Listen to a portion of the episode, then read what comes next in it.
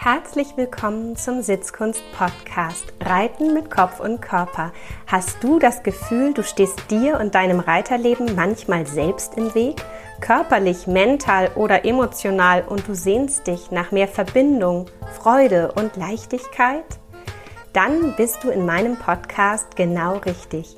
Ich bin Julika Valentina, Expertin für Trauma, neurozentrierte Körperarbeit und Achtsamkeit – weil wir mehr mit in den Sattel nehmen, als wir denken. Herzlich willkommen zu einer neuen Episode in meinem Podcast. Heute mit einem ganz besonderen Gast, denn ich habe Pferdewissenschaftlerin Diana Krischke zu Gast. Hallo Diana. Halli, hallo. Schön, Wie schön, dass, ja, vielen Dank, dass du da bist. Ganz wunderbar und ich freue mich von Herzen auf das Gespräch heute. Bevor wir aber starten, hm, habe ich auch für dich ein paar Wortpaare vorbereitet. Jawohl. Okay, dann geht's los. Kaffee oder Tee? Kaffee. Brot oder Brötchen? Brot. Stadt oder Land? Land. Auto oder Fahrrad? Oh, im Moment beides total krass. Äh, Fahrrad jetzt gerade, weil großer Hype. Hervorragend. heiß oder kalt? Oh, heiß. Mhm. Laut oder leise? Eher laut. Mhm. Hell oder dunkel? Auch beides toll. Äh, hell. Mhm. schnell oder langsam? Ach, schnell. Perfekt oder unperfekt? Unperfekt, unbedingt. Hund oder Katze? Hund. Sattel oder kein Sattel? Äh, Sattel. Kappzaum oder Knotenhalfter? Hm, Kappzaum. Schopf oder Zopf? Kopf. ja, doch. Sieht beides toll aus. ja. Trab oder Galopp? Hm, Galopp. Mhm. Wald oder Viereck? Oh, auch spannend. Ähm, Viereck jetzt mal so aus professioneller Sicht. Hervorragend. Einen habe ich noch. Alt oder neu? Oh je, äh, schwierig. Äh, eigentlich neu, eigentlich neu. Mhm, Tatsächlich. Mhm, mhm. Ja, spannend.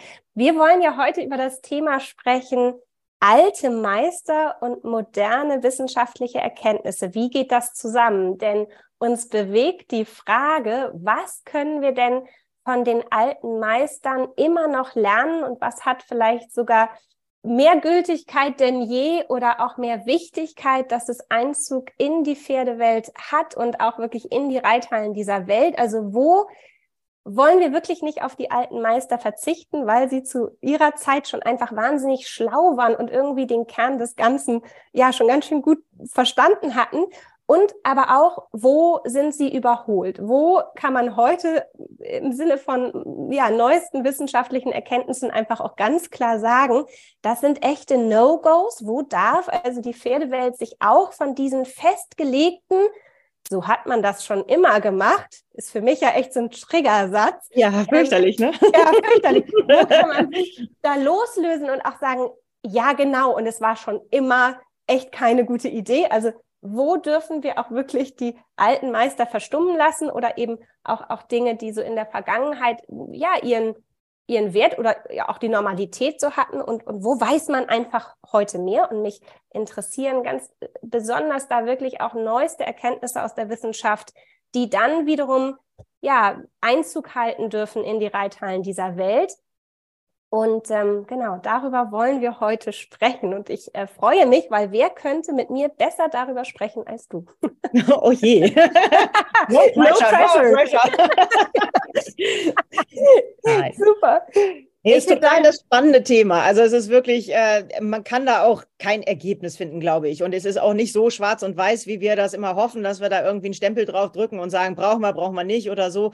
Ich glaube, da müssen wir auch mal ein bisschen tiefer reingehen und sagen, äh, für den ist das gut und für den ist das gut. Also da bin ich ja sowieso, ich bin eher immer der diplomatische Typ. Also für mich gibt es nicht ein Niemals und es gibt ja. auch nicht ein Immer. Und deswegen ist der Triggersatz genau meiner. Oh, ich hasse ja. es. Fürchterlich. Ja, genau. Also da sind wir, äh, sind wir dann ganz leicht. Das ist für mich wirklich auch so, weil das ist für mich gar kein Maßstab. Ja? Ich, also ich, Reiten ist ja eine wahnsinnig komplexe Sache, weil wir alleine zwei Körper, zwei Seelen, zwei Köpfe Also wir mhm. haben alles doppelt und ich glaube, wenn das dann in Harmonie im Dialog sein soll, dann braucht es individuelle Lösungen und eben äh, auf gar keinen Fall sowas wie, ja, das macht man doch so. Steigen wir mal ein ins Thema. Welchen Wert haben denn die Aussagen alter Meister heute und fallen dir da vielleicht sogar ganz konkrete Beispiele ein? Hm. Also ja. tatsächlich ist es so, ähm, alle berufen sich ja immer drauf. Also egal, wo man hinguckt, ob nach Wien oder im Sport oder so, alle sagen, ja, wir äh, möchten das gerne wie früher machen und wie äh, nach dem und dem Reitmeister. Also wenn sie gut sind, dann haben sie noch ein paar Namen parat. Ansonsten schreiben sie irgendwas und haben aber den Kern vom Ganzen irgendwie oder machen es gar nicht so. Also dann steht danach mhm. äh, Gerenier Tradition oder sowas und dann sagt man, okay, Kantare Unterlicht trennen sie zweihändig und sonst wie. Also mh, ist jetzt nicht so richtig die Tradition, dann muss ich es auch richtig machen. Ähm, allerdings ist es natürlich so, dass wir diese Vorbilder auch brauchen, damit wir, also wir verklären ja alle immer die Vergangenheit ein bisschen und wir haben, mhm. wir suchen uns das Gute da raus und sagen, guck mal, die haben das und das erreicht mit den Tieren und konnten das und das tun. Und ich glaube tatsächlich, dass uns diese Vorbilder auch wichtig sind.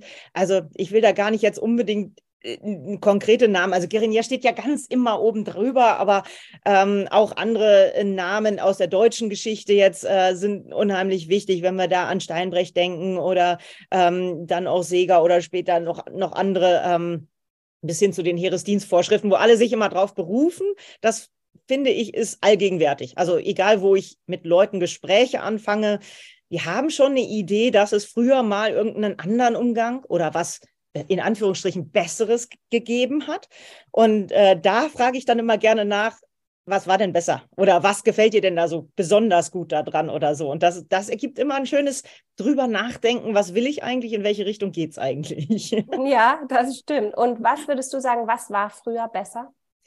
Was war früher besser? Also ich denke tatsächlich dieses Angewiesensein aufs Pferd. Wir haben heute einen Freizeitpartner, den wir im guten Falle ein oder zweimal täglich sehen, im schlechten Falle mal ganz kurz irgendwie dreimal die Woche und äh, dann auch nur nutzen. Also mhm. hat ja mhm. nicht jeder einen Stall vor Ort oder sein Pferd am Haus. Ähm, und selbst dann ist das Pferd nicht immer da. Also mhm. wir haben Stress im Büro, wir haben einen Beruf, wir müssen Auto fahren, wir müssen Computer können, wir müssen tausend andere Sachen können. Also unser Gehirn ist mit anderen Sachen voll und ähm, das Pferd ist dann ein schöner Ausgleich, aber es ist nicht mehr so, dass wir einen Arbeitskollegen brauchen oder mhm. ein, äh, mit dem Pferd in den Krieg ziehen müssen oder äh, ein, ein besonders tolles Repräsentationsobjekt, was mich auch auf gar keinen Fall hängen lassen darf, weil sonst bin ich das Gespött der Nation oder äh, also das hat ja so viele Facetten früher gehabt, dass ich denke, dass dieser Bezug uns sehr verloren gegangen ist. Und ich finde das wichtig, uns zumindest rein zu versetzen und zu sagen, okay, äh, wir haben eine 8000-jährige Geschichte mit Pferden, also domestiziert äh, sind die seit mindestens 6000 Jahren. Ich gehe eher von ein bisschen mehr aus, ähm, dass wir da auch mit den Pferden uns also, wir, also es gab eine Koevolution. Ne? Wir haben uns angepasst und die Pferde haben sich angepasst und mhm. äh, so ist unsere Geschichte entstanden. Also das ist ein wahnsinnig wichtiges Kulturgut und ähm, entsprechend finde ich das ganz, ganz extrem wichtig, dass wir diese Geschichte verstehen, um unsere heutige Reiterei, unser heutigen Umgang mit Tieren im Ganzen ob wir noch Fleisch essen oder alles Mögliche drumherum noch. Unsere moralischen und ethischen Bausteine, äh, die wir mit Tieren, im Umgang mit Tieren und in der Gesellschaft mit Tieren brauchen und unsere Glaubenssätze in der Richtung, dass wir die immer wieder hinterfragen, immer mal wieder überlegen, wo kommt es eigentlich her und warum machen wir das immer so? Ne? Sind mhm. ja wirklich spannende Geschichten darunter. Ja, und es ist ganz spannend, dass du eigentlich ja auch nochmal die, wirklich die Beziehungsebene ansprichst, ähm, mhm. dass eben, also ich glaube, dass, dass, dass die Pferdemenschen heute auch ja sich sehr bemühen über, über all das, was man vielleicht heute auch weiß, irgendwie dem Pferd da gerecht zu werden und, und irgendwie ja auch eine gute Beziehung mit dem Pferd zu haben, im besten Fall. Aber dass dieses Aufeinander wirklich angewiesen sein mhm. doch nochmal eine andere Realität kreiert. Also ich komme ja ursprünglich so ein bisschen aus der Vielseitigkeit mhm. und ich erinnere noch, so als Jugendliche will ich nicht sagen, dass in so, einem, in so einer Teenager-Mood, also wenn man irgendwie da gerade so ein bisschen mit allem überquer ist, will ich sagen, ganz ehrlich, gab es bei mir als Jugendliche auch mal Zeiten, da war ich nicht fair zu meinem Pferd. Ja. Ähm, da, hat, da haben mich die Teenager-Emotionen ein bisschen gepackt und äh, ja, da bin ich nicht stolz drauf, aber das mag ich heute ganz ehrlich mit euch teilen. Das, es gab da so ein paar Momente und ich erinnere mich an einen Tag, wo mein Vielseitigkeitstrainer äh, wirklich äh, ja auch zu mir gesagt hat, du, äh, also du, ne, erhalte dir dein Pferd zum Freund, weil spätestens in der Geländeprüfung wirst du darauf angewiesen sein, dass ihr an einem Strang zieht und nicht in zwei Richtungen denkt. Genau. Ähm, pass auf, dass du es dir nicht verscherzt. Das kannst ja. du dir vielleicht in der Dressur erlauben. Im Springen wird es schon schwierig, aber im Gelände wird es tödlich. Äh, und wirklich tödlich. Also oh, ja, genau. Das des Wortes. Also wenn, wenn man da wirklich so übereinander herfällt im wahrsten Sinne, ja. dann ist es halt auch, dann gibt es Verletzungen genau. und sonstiges. Und das kann ich genau nachvollziehen. Also ich habe auch, ich, wenn ihr in meinen Kursen oder so mal wart, also the theoretisch erzähle ich ja immer solche Schwanks aus meiner Jugend. Und da ist man dann auch nicht stolz drauf, aber es gehört dazu. Ich glaube, es kann sich niemand freisprechen davon, dass er mal ungerecht zu seinem Pferd, seinem Kind, seinem ja. Partner gewesen ist. Ähm, das ist auch normal. Ähm, je mehr man das reflektiert, desto mehr kann man ja daraus lernen. Wenn man jetzt einfach sagt, nein, nein, sowas gibt es nicht, sowas habe ich nie gemacht oder so, dann wird es schwierig. Aber wenn man drüber nachdenkt und sagt so, hm, ja, und das tut auch weh, das drüber nachdenken. Also das ja. habe ich jeden Tag, dass ich wieder denke so, oh, du weißt doch, Lernverhalten geht anders. Genau. So bist du wieder drüber hinweggegangen. Und ja. äh, ich glaube, das ist heute in, also bei den bewussten Reitern ganz gang und gäbe, dass man sich immer wieder hinterfragt, manchmal auch zu viel. Manchmal wäre es mir auch ganz lieb, wenn man einfach einen Job hätte und den machen muss, egal was kommt, und äh, nicht drüber nachdenkt, ob der linke Zügel zwei Zentimeter höher und das rechte Hinterbein weiter unterfußt oder sonst wie, wenn man dann einfach mal sagen würde, so, was möchtest du? Möchtest im Trab von A nach B kommen oder so. Ne? Mhm. Und ja, dann sonst kann es auch wahnsinnig verkopft werden. Und ähm, genau.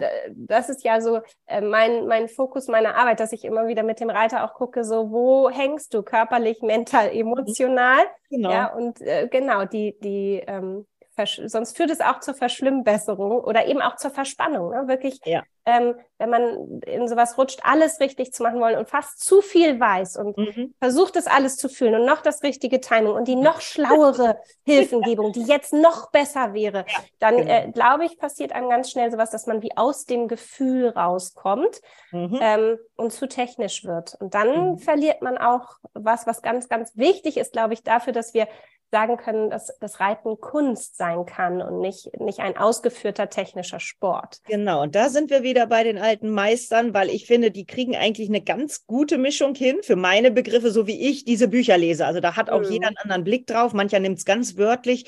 Ich nehme das immer so eher ein bisschen philosophisch, ähm, mhm. was ich da lese, ähm, dass die eigentlich einen sehr guten Spagat dazwischen hinkriegen, auch wenn es zeitweise ja so war, ein Tier ist eine Maschine, was man rein also Input gleich Output irgendwie so. Mhm. Ähm, das ist es ja bei den alten Meistern eigentlich nicht. Also alle mhm. schreiben über Freunde, Anmut, äh, das Gleichgewicht, also das innere Gleichgewicht des Pferdes. Die, ne, also äh, zwischen den Zeilen mhm. lese ich da so viel, dass man eben ein Pferd nicht verderben darf. Und das geht nicht um Technik.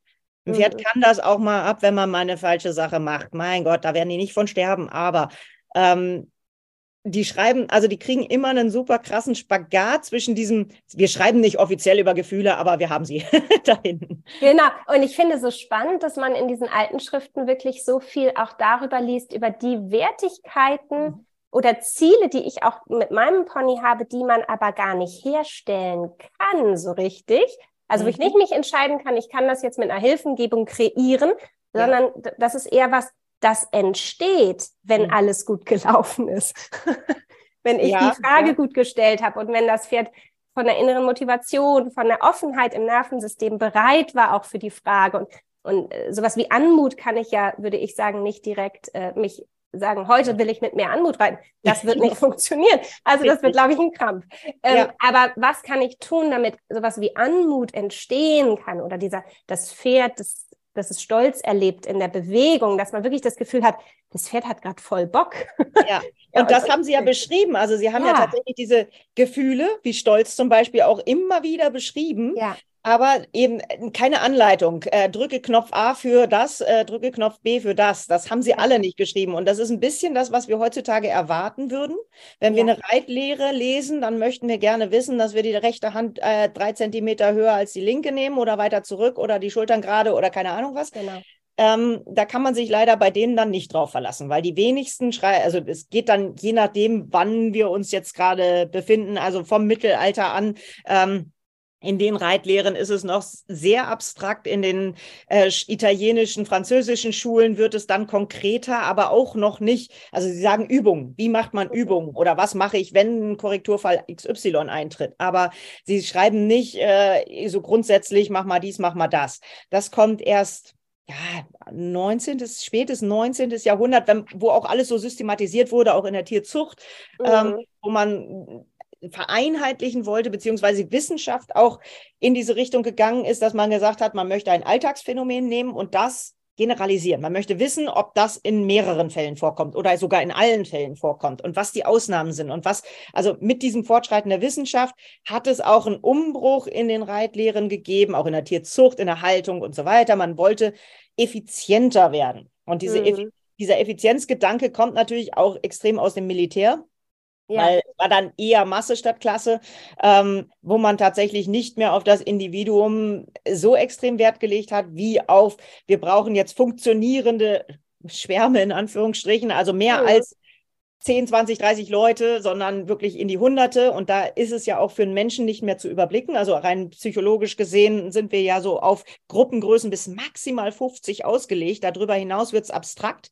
Ja. Und ähm, das merkt man dann extrem in den Reitlehren, finde ich. Also da können wir auch tatsächlich eine Geschichtsquellenkritik betreiben und sagen, was hat sich denn da über die Jahrhunderte verändert? Und deswegen bin ich eigentlich immer sehr gerne irgendwie in Renaissance und Barock unterwegs, weil es da noch für mein Verständnis ein bisschen individueller, ein bisschen gediegener, langsamer ja. vorgeht, als ja. dann später bei den, also wenn es dann wirklich um äh, Militärtaktiken und wir bilden schnell viele Tiere, hat auch seine Daseinsberechtigung, gar keine Frage. Man muss ja auch eine Grundschule schaffen, die in den alten, also in den vorherigen Meistern nicht beschrieben, also selten beschrieben ist, mhm. wie man jetzt einen, der überhaupt gar nichts mit dem Tier zu tun hat, dazu bringt, ein Tier lesen zu können, Tier reiten zu können, Tier händeln zu können, Tier füttern zu können.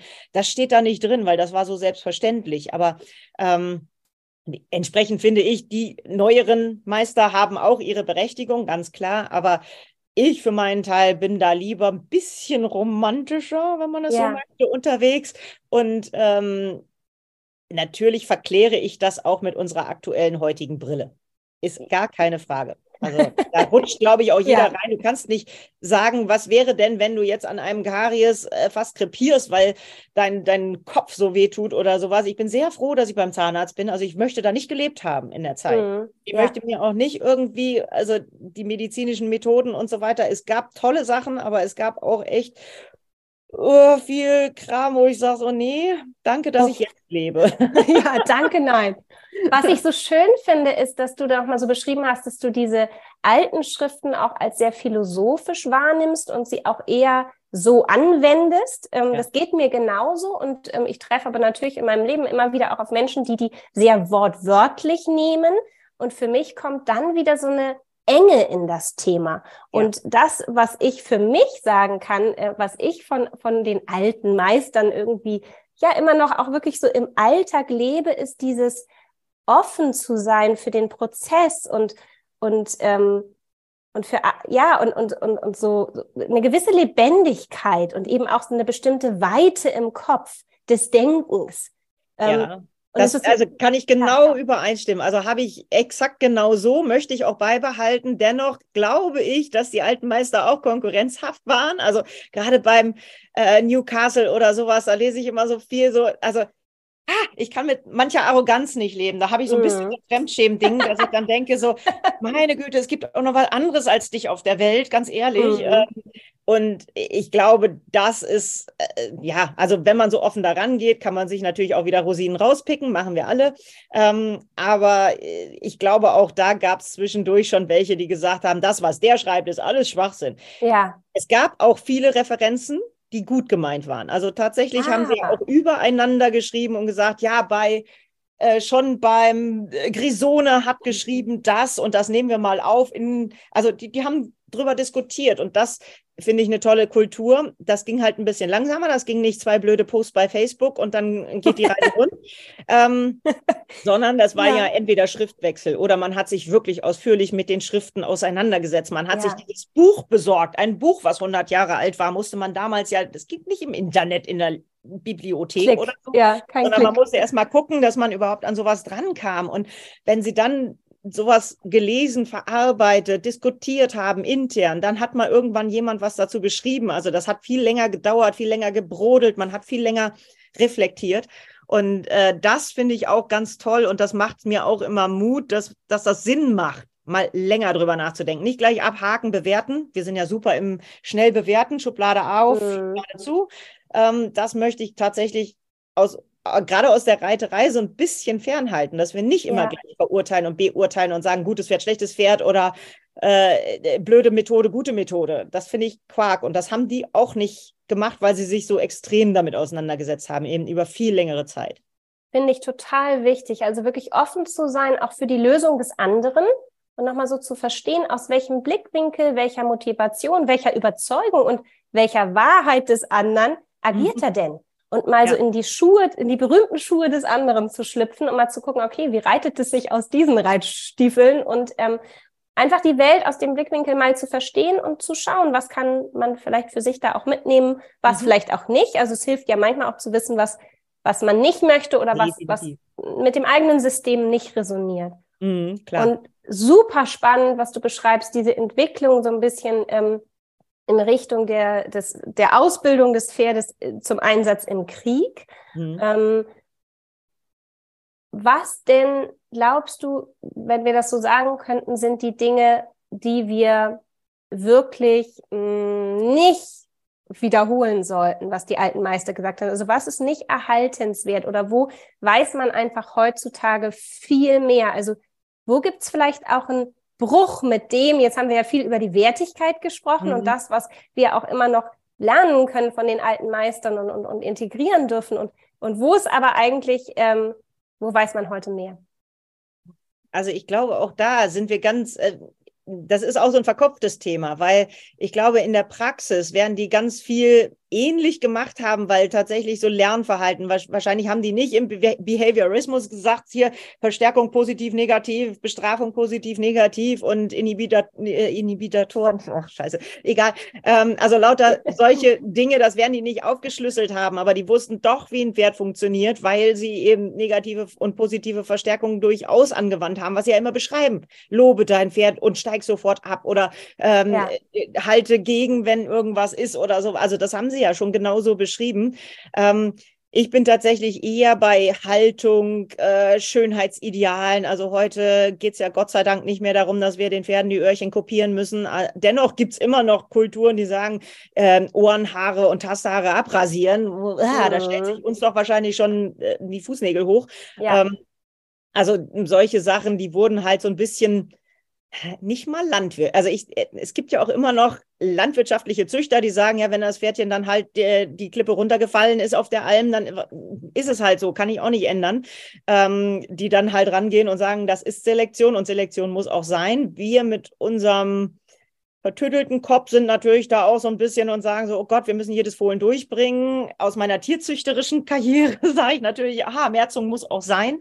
Ähm, mhm. Solche Sachen mhm. haben die so ein viel rationaler gesehen. Also da war es ja auch normal, dass Menschen relativ regelmäßig sterben, also Kindersterblichkeit relativ hoch war. Die Leute sind zwar auch alt geworden, aber eben nicht so viele, weil die Merzung durch Krankheiten oder Umstände außen da auch passiert sind. Und wenn man jetzt mal in andere Kulturen guckt, also ich habe das gerade in einem anderen Podcast gehört über Menschen in Afrika, wie die dann bei einer Beerdigung ähm, äh, drauf sind und so, und dass das da viel gegenwärtiger ist, so ein Thema Tod. Mhm, ja. ähm, das habe ich tatsächlich da, also dieses Gefühl von viel rationaler drauf gucken und vielleicht, ähm, ich bin ja auch Jägerin und im Jägersprech hat man viele Abstraktionen und äh, also damit man eben nicht sagt, so man guckt dem Tier in die Augen, sondern man guckt dem Tier in die Lichter.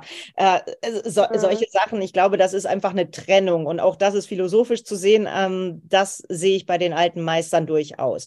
Ich bin kein Fan zu, zu verurteilen, dass sie jetzt mit langen Gebissen zum Beispiel geritten sind, weil wenn man sich damit befasst, ist das eine sehr spannende Sache. Und mhm. die Pferde nehmen es auch gut an. Wir haben es ja tatsächlich auch ausprobiert. Wir haben Gebisse, alte, 300, 400 Jahre alte Gebisse in Pferdemäuler getan und geguckt, was die Pferde damit machen. Und es war genauso, wie Sie beschrieben haben, diese Korrekturgebisse, die mochten die meisten Pferde nicht, die fanden die halt ganz fürchterlich.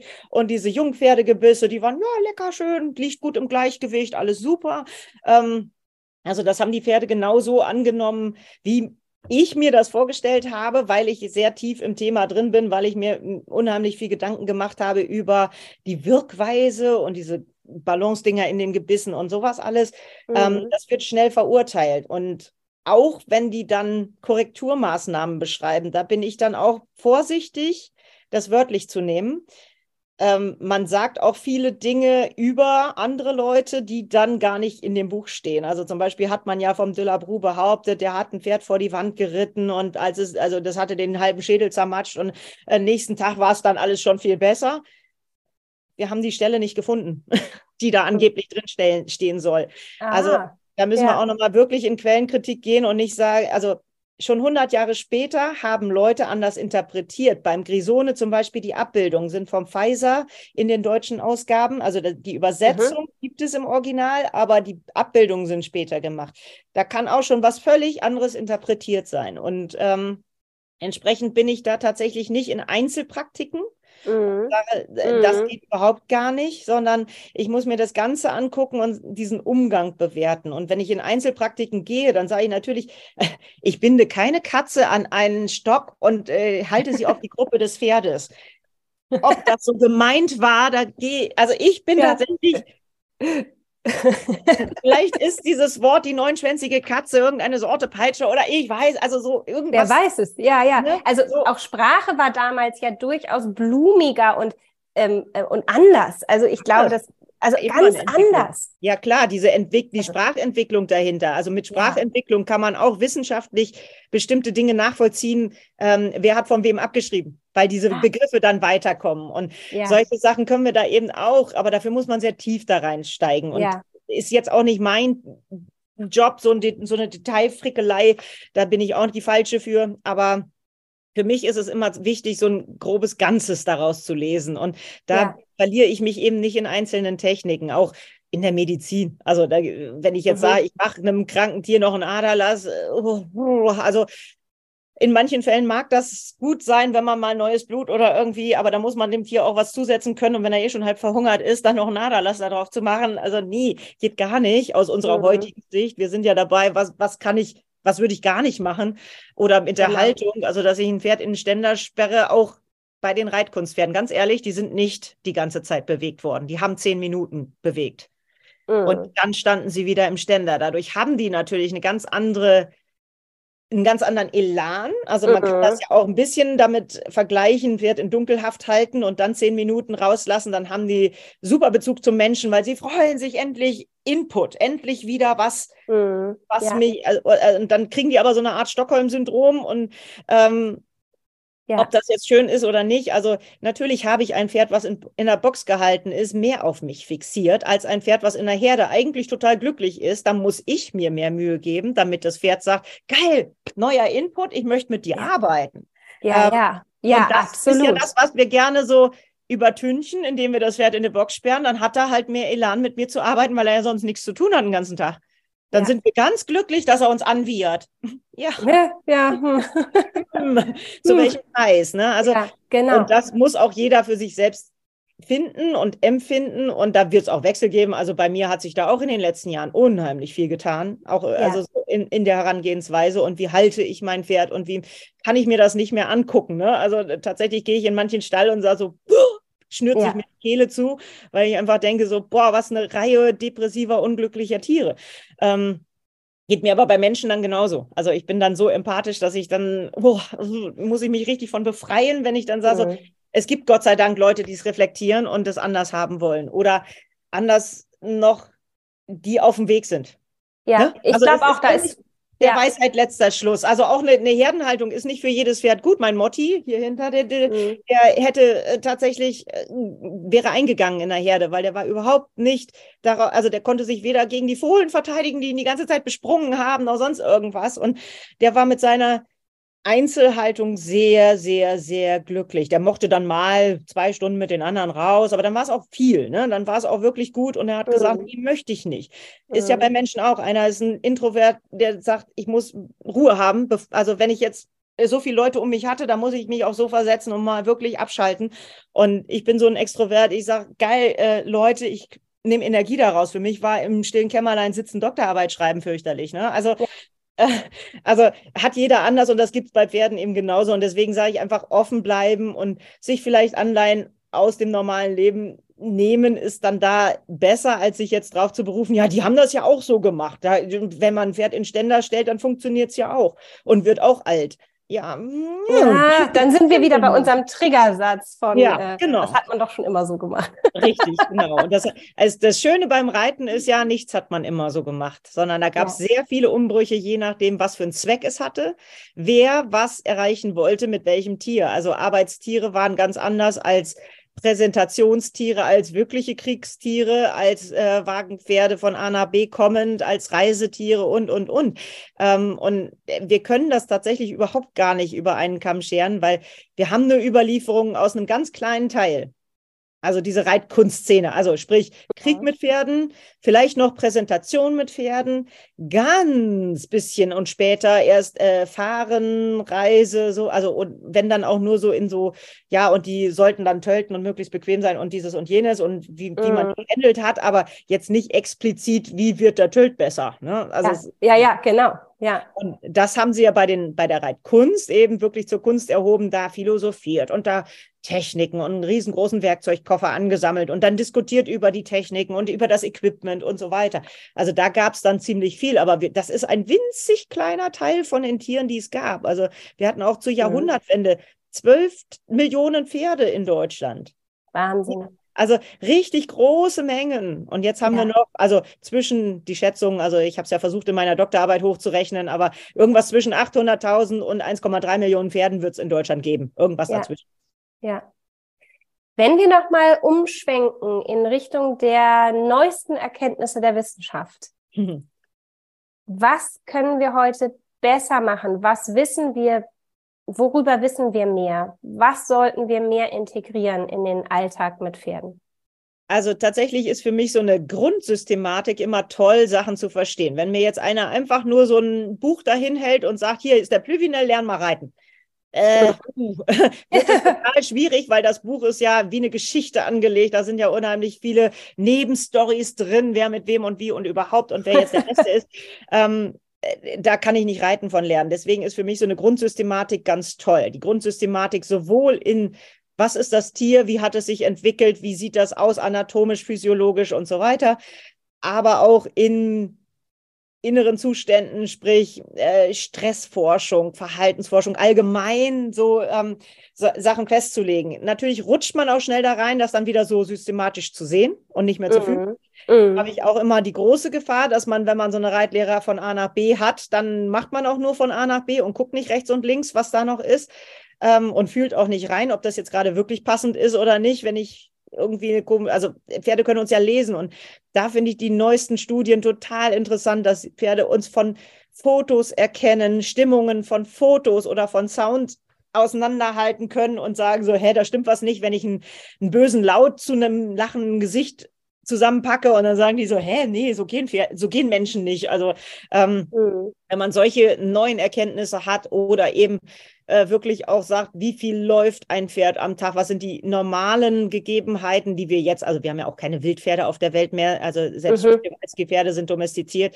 Aber wir können zumindest sagen, wenn sie draußen klarkommen wollen, dann machen sie das und das. Und ja. äh, Erkenntnisse in Bezug auf, was, wenn, was ändert sich da auch? Also, dass Pferde unheimlich viel die Herden wechseln zum Beispiel war für mich ein ganz neuer Gedanke. Und dann sagt, äh, wir Menschen sind ja immer so, wir müssen das Pferd behalten, wenn wir einmal Verantwortung dafür übernommen haben. Aber in der Natur wird sich das Pferd die Herde wechseln und wird sagen, nee, nervt mich hier, geht weg. Passt nicht so.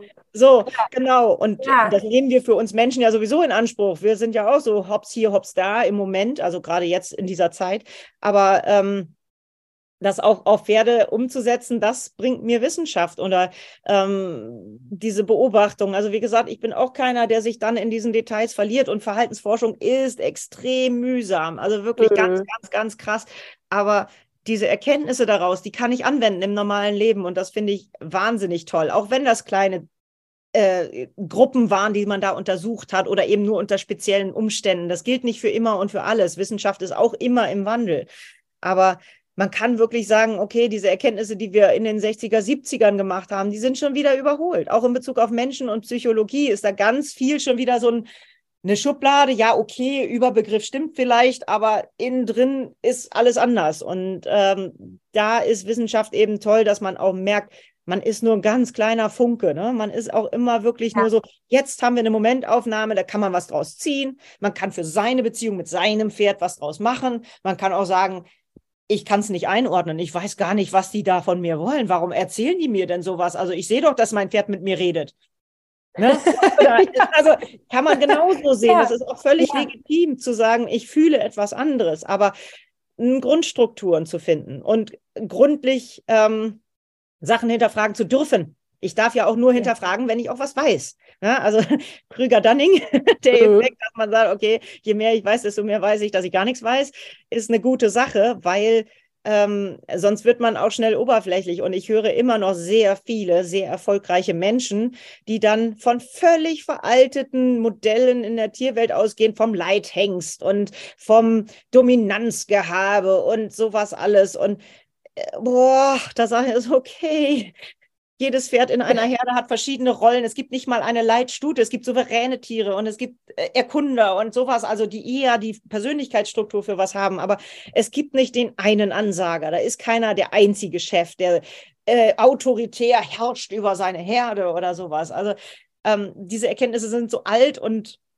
ja, und es ist so spannend, dass ähm, dass du das auch nochmal so hervorhebst, dass wirklich auch wirklich fundierte wissenschaftliche Erkenntnisse eben immer nur eine Momentaufnahme sind ja. zu dem Wissensstand, den man in dem Moment da irgendwie herausfinden, filtern, äh, äh forschen konnte. Und dass letztendlich ähm, die Überschrift wirklich ist, einfach äh, offen zu bleiben, dass es, dass es sich immer wieder überholt und dass ja. es nie vorbei sein wird mit dem Lernen und dass es dadurch eben auch sowas wie den einen richtigen Weg gar nicht geben kann, weil wir eigentlich jeden Tag neues Setting vorfinden an Wahrheiten. Genau, und das Setting ist ja auch, ist ja auch Umwelt, ist ja auch das, ja, was wir genau. mit meinem Pferd machen. Wir haben das Glück, wir können alles. Wir können unser Ziel anpassen, je nachdem, was unser Pferd uns vorgibt. Wenn wir jetzt äh, merken, oh, ist nicht so gut reitbar, können wir Bodenarbeit machen oder irgendwas. Frag mal einen Cowboy in Argentinien, ob der Bodenarbeit macht. Ähm, der hat andere Sachen zu tun. Der muss mit diesem Tier arbeiten. Der muss was Bestimmtes leisten. Und ansonsten ist dieses Tier halt nicht geeignet für seinen Zweck. Und ähm, ich glaube, da müssen wir auch nochmal ganz, ganz groß gucken, wir können das nicht verurteilen. Wir können nicht sagen, äh, der merzt sein Tier, also der, der schlachtet sein Tier, weil das nicht taugt. Das ist schlimm. Nein, das ist nicht schlimm. Das ist in dem Moment äh, von dem Setting her einfach gefragt. Also es geht gar nicht anders in dem Moment. Und äh, wir müssen auch nicht unseren Anspruch dann darauf projizieren und sagen, der muss doch sein Pferd lieben wie sein Kind oder sowas. Und ähm, Entsprechend bin ich da auch wieder, wenn wir den Vergleich wieder zum Alten ziehen, äh, die hatten ein anderes Setting. Also ein Reitmeister war ein reiner Professor für Reiterei am Hofe eines, also der musste Praxis und äh, Theorie zusammenbringen, der musste aber diese Theorie auch erstmal sammeln. Also wenn wir jetzt mal allein im letzten Jahrhundert gucken, also meine Diplomarbeit habe ich auch noch in Bibliotheken geschrieben. Mein Master habe ich schon äh, am Computer machen können, größtenteils, weil die Quellen online verfügbar waren. Aber wenn ich jetzt überlege, also wenn ich jetzt einfach in die 60er, 70er Jahre gehe, da musste ich gucken, dass ich Bücher kriege, da musste ich Wissen sammeln, das war ganz schwierig. Und wenn ich jetzt in die alten Jahrhunderte gucke, war das noch viel krasser, weil es gab ja nicht so viele Exemplare von jedem Buch. Also heute ja. kann man ja in jeder Nationalbibliothek irgendwie fast jedes Schriftstück irgendwie finden. Ähm, das war damals überhaupt gar nicht der Fall. Also dieses Wissen sammeln und so, das war damals total schwierig. Und die Leute hatten nur ein Fach. Die mussten nicht noch Computer, die mussten nicht noch äh, weiß ich nicht, ähm, Gitarre spielen nebenbei oder sonst irgendwas. Also natürlich hatten die eine Grundausbildung in allem Möglichen. Das ist auch ganz wichtig, finde ich, nach wie vor, dass Musiktanz äh, benehmen und so weiter weiterhin für jeden Reiter empfehlenswert und wichtig sind. Aber ähm, sie hatten tatsächlich ein, ein Spezialgebiet, wo sie sich drin verlustieren konnten und das auch meistens ohne größere Sorgen. Also sie waren dann quasi mhm. mehr oder weniger verbeamtet, weil wenn einer den Rang erreicht hatte, dann wurde der rumgereicht in ganz Europa und äh, der musste sich nicht mehr kümmern um ein Auskommen. Und ähm, ja. ich glaube, das ist ein bisschen dieses Setting, was die vorgefunden haben, dass sie sich da eben so drin verlieren konnten. Das haben wir nicht mehr. Wir haben tausend andere Sorgen drumherum.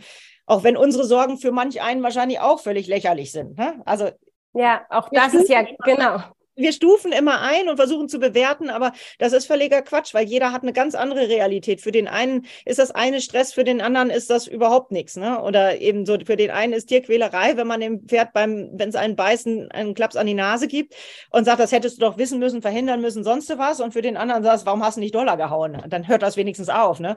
Also ja, es ist sehr individuell, das ähm, ja. absolut. Und die, ich glaube, es ist ganz wichtig, dann ganz offen auch zu sein, dass diese Realität eines Menschen, ich sage immer gerne das Heimatland, aus dem jemand kommt, mhm. ähm, sehr eigen sein kann und wirklich auch ja eigene kulturelle ähm, Wahrheiten hat.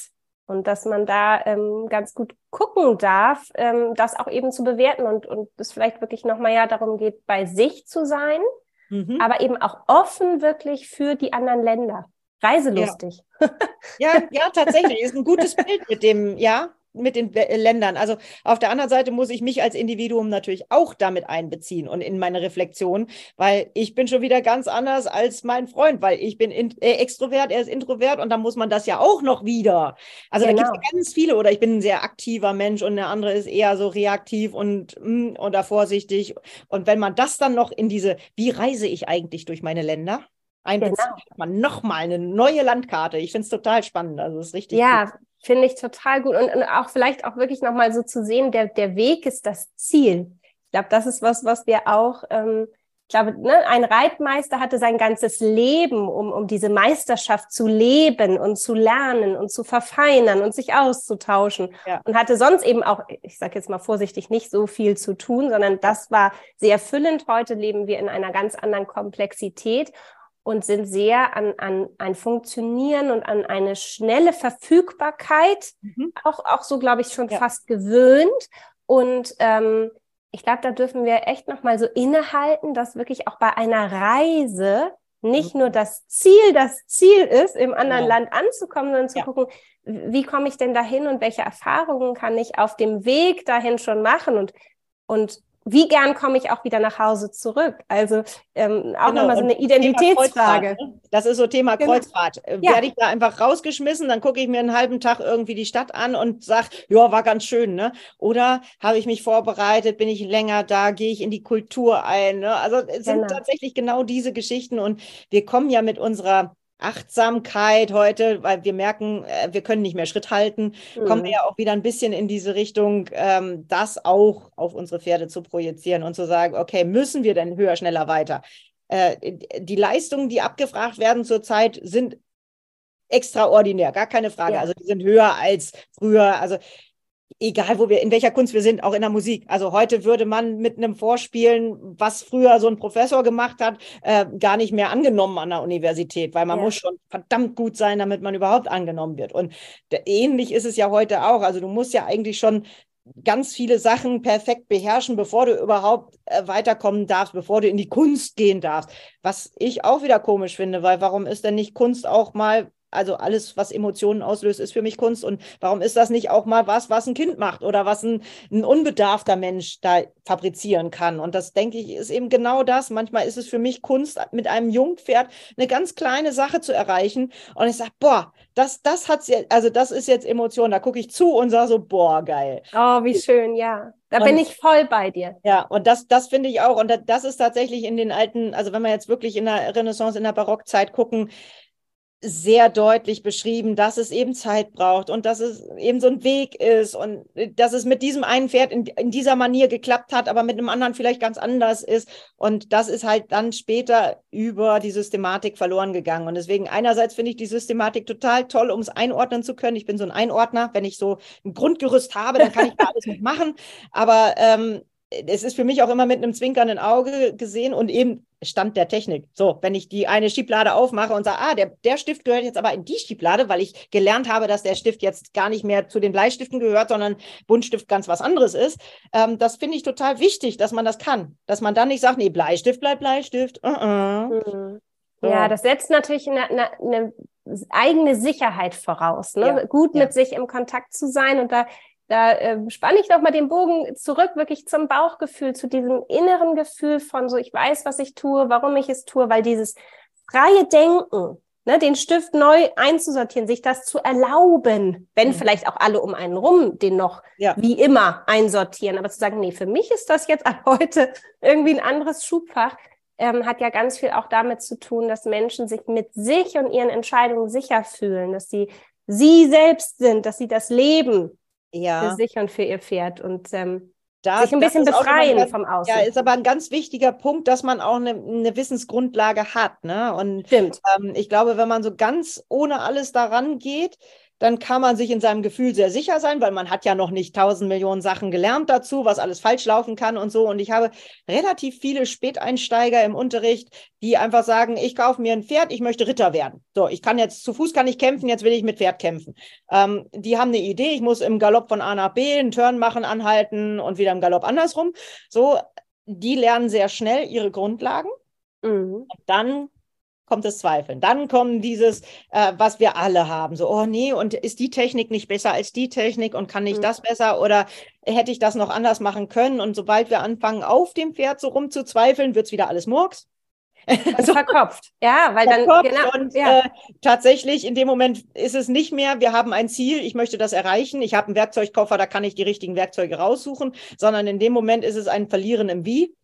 Und da kann man gerne für, also in meinen Ideen äh, drüber philosophieren und vorher und nachher Gespräche führen, noch und nöcher. Aber wenn ich auf dem Pferd sitze, ist es halt eigentlich manchmal gut, wenn man wirklich einfach sagt, nee, ich habe diesen Job, ich mache jetzt von A nach B und äh, will angaloppieren üben oder weiß ich nicht, irgendwie eine Sache nehme ich mir vor und da kümmere ich mich jetzt gerade nicht um das Wie, sondern ich kümmere mich um, was will ich eigentlich.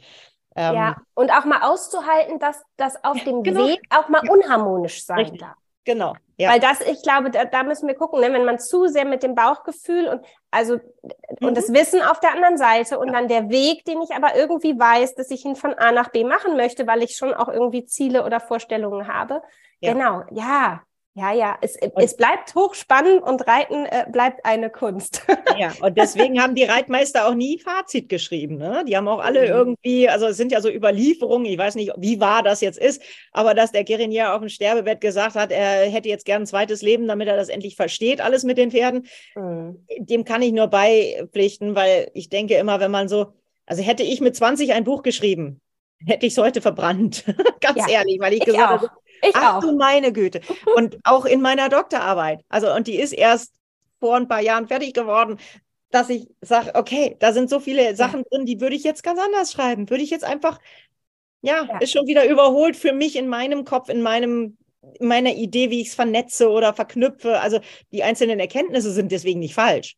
Aber es ist trotzdem ja. weiter gesponnen und ich habe ein dichteres Gewebe gesponnen oder ein anderes Gewebe gesponnen. Ich habe jetzt statt quer Kreuz gemacht oder so. Also genau.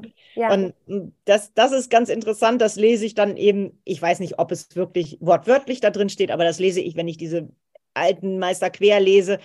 Ähm, nehmt euch mal so ein Buch, nehmt euch mal diesen ganz dicken Löhneisen oder sowas und versucht mal quer zu lesen. Also das ist wirklich total interessant, was für Erkenntnisse dann rauskommen, wenn man es nicht wortwörtlich nimmt. Wenn man nicht Satz für Satz liest und dann hat er da eben in dem Absatz aber das gesagt, sondern wenn man einfach sagt so, ich lese mal da rein, ich lese mal da rein, was das bringt nochmal ganz andere Verknüpfungen. Also ich finde es total spannend, sowas zu machen.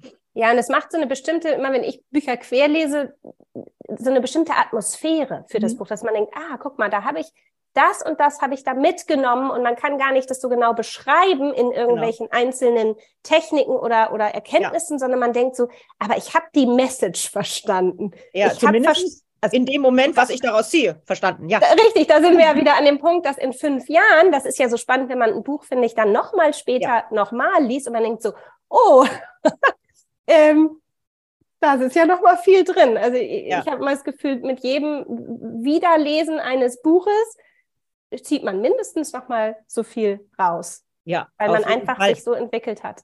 Und man hat ja auch so Sätze, also äh, man kann die so und so verstehen. Ne? Also man kann tatsächlich hm. über manchmal äh, ist die Betonung am Ende, manchmal ist die Betonung am Anfang und manchmal liegt es auch im Verb oder so. Also keine Ahnung. Also mhm. es ist total interessant, dass auch einzelne Sätze erstmal auf so einen fruchtbaren Boden fallen müssen. Also wenn ich so ein Buch lese, lese ich das ja mit einer Intention, weil ich sage, okay, ich hänge gerade in Piaffen, wie hatten der das gemacht und wie hatten der das gemacht?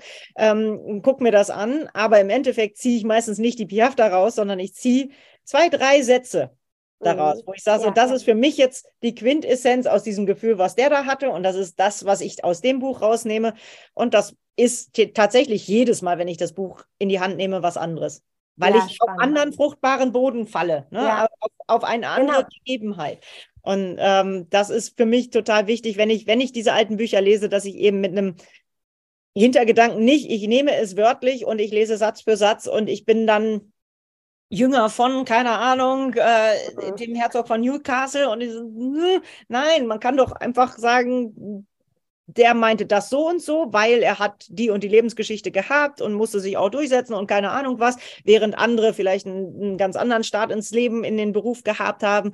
Also das kann man da ja auch alles rauslesen und dann eben diesen Umgang mit Pferden nachvollziehen. Also ich finde das total Diese Lebensgeschichten sind auch super spannend. Absolut, ja, auch aus denen kann man ganz, ganz viel ja. äh, lernen und ziehen. Und äh, Diana, ich danke dir, dass du heute da warst. Sehr, sehr gerne. Ein super spannendes Gespräch ist entstanden und alle, die äh, ja, mehr von dir wissen wollen, ich verlinke in den Show Notes deine Webseite, mhm. so äh, dass dich alle finden können. Und ähm, vielen Die Dank. Die noch unter Konstruktion ist, aber ja, ich mache sie mal fertig. ja, ich danke dir. Ein wunderbares Gespräch. Ja, hat mir viel Spaß gemacht. Bis dann. Tschüss. Bis demnächst. Tschüss.